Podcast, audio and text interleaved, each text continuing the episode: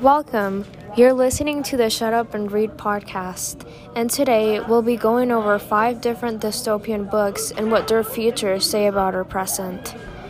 We'll be talking about The Nuclear Tourist by National Geographic, There Will Come Soft Rains by Ray Bradbury, Fahrenheit 450 by Ray Bradbury, Divergent by Veronica Roth, and Delirium by Lauren Oliver. Stories about the future tend to warn us or make us hopeful about our present. In many dystopian novels, the problem being faced is usually an uprising issue in present day society and bases an entire story off if it were to spiral out of control in order to warn us. They also bring that the, bring the issue to light if it's not talked about or noticed much. Sometimes dystopian novels can point out the positives in our present as well and make us dream of a hopeful future. Overall, stories about the future can lead us to transform, change, or view our present in a different way. So, in the first text, The Nuclear Tourist, the passage talks about the explosion of a nuclear reactor in Chernobyl and its history. The article focuses on a tour to Chernobyl 28 years after the explosion and details the history of splitting the atom and how the explosion affected everything around it. After the fact, nature was still able to thrive and the environment is now relatively livable. This goes to show that technology relies on nature and humans, however, nature does not rely on anything other than itself. This relates to the present because it shows us that nature will always prevail over humanity and technology, and we should take that fact into consideration. For example, 28 years after the explosion of a nuclear reactor in Chernobyl, the zone, all but devoid of people, has been seized and occupied by wildlife. There are bison, boars, moose, wolves, beavers, and falcons. National Geographic. This evidence is explaining all of the effects on nature after the explosion. Although there, although there was a hurtful nuclear reaction, nature is still able to thrive after the fact, even though humans still cannot 100% inhabit the area. This reinforces the idea that nature triumphs human life and technology. This is similar to There Will Come Soft Rains, as both illustrate the idea of nature being the hierarchy. Present day society should take this into account. Although nuclear weapons might be able to wipe humanity off the face of the earth, nature will always thrive. But this can only happen if technology is created for this sp- specific purpose or without care. The second story, Fahrenheit 450, is a book in which the future is a place where firemen burn houses rather than put out house fires. This is because they want to burn all the books left in the world in order to stop individuality and critical thinking. Throughout the book, it also becomes apparent that technology is a very big issue in society as it distracts and leaves people in ignorance. The books are burned so that everyone is alike and so there is peace. The technology distracts from that idea. This shows that in our present, technology is distracting from critical thinking and individuality. Bradbury quotes We must all be alike, not everyone born free and equal, as the Constitution says, but everyone made equal, each man the image of every other. Then all are happy for there are no mountains to make them cower, to judge themselves against. So, a book is a loaded gun in the house next door. Burn it. Take the shot from the weapon. Breach a man's mind. Who knows who might be the target of the well read man? Additionally, when did it all start, you ask, this job of ours? There was no dictum, no declaration, no censorship. Technology, mass exploitation, and minority pressure carried the trick, thank God.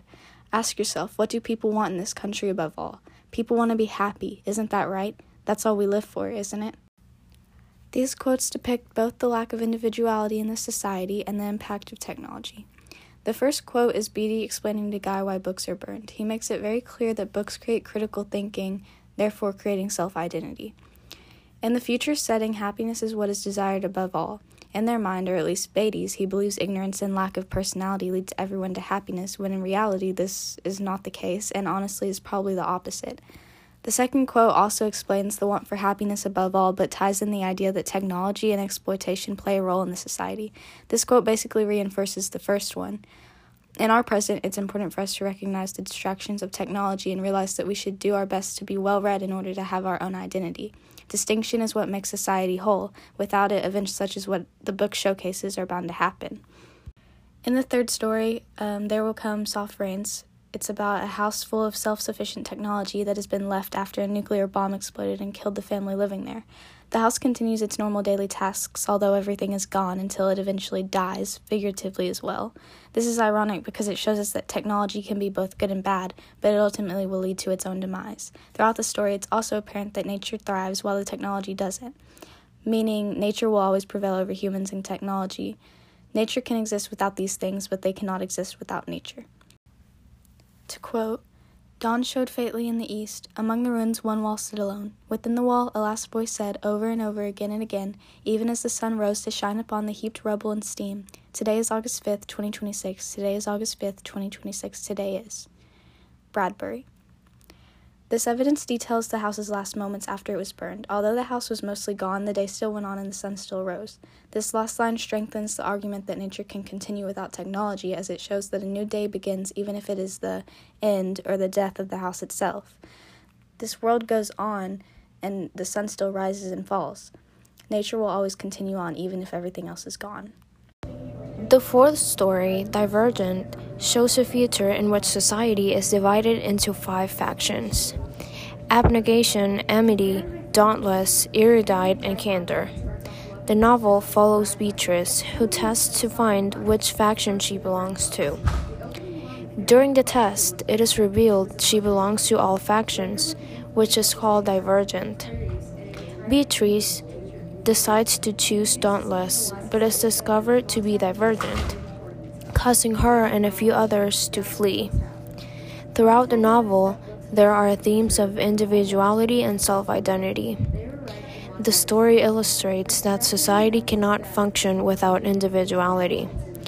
We cannot expect everyone to follow the rules, think the same way, or have the same feelings and opinions. Self identity is what makes our society the way it is. For example, one choice. One choice decided your friends. One choice defines your beliefs.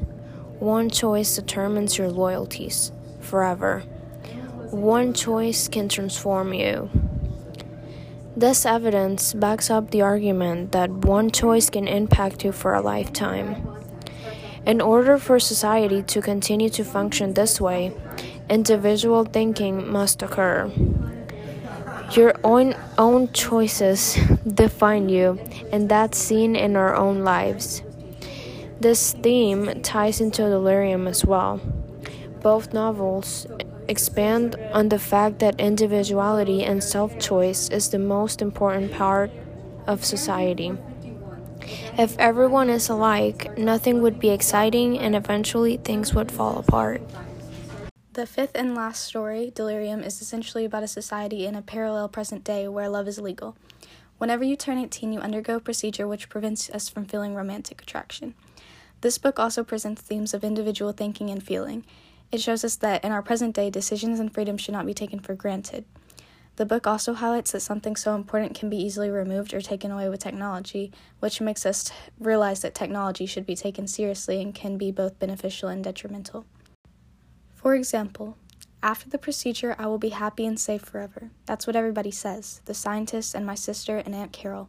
I will have the procedure and then I'll be paired with the boy the evaluators chose for me. Lauren Oliver. This evidence demonstrates how the government in this parallel society values a perfect, happy, and structured society overall. They do this by stripping individual choices and freedom. They choose your partner and force a procedure to rid romantic attraction. This theme of individuality shows us to appreciate the freedom we are allowed to have now and to realize how easily it could be stripped from us, especially if technology continues to advance. Those are all the books and stories we have to analyze today. But thank you for listening to the Shut Up and Read podcast. We hope you enjoyed. There are many more books to review and analyze, and hopefully you can tune in next time as well. See you then.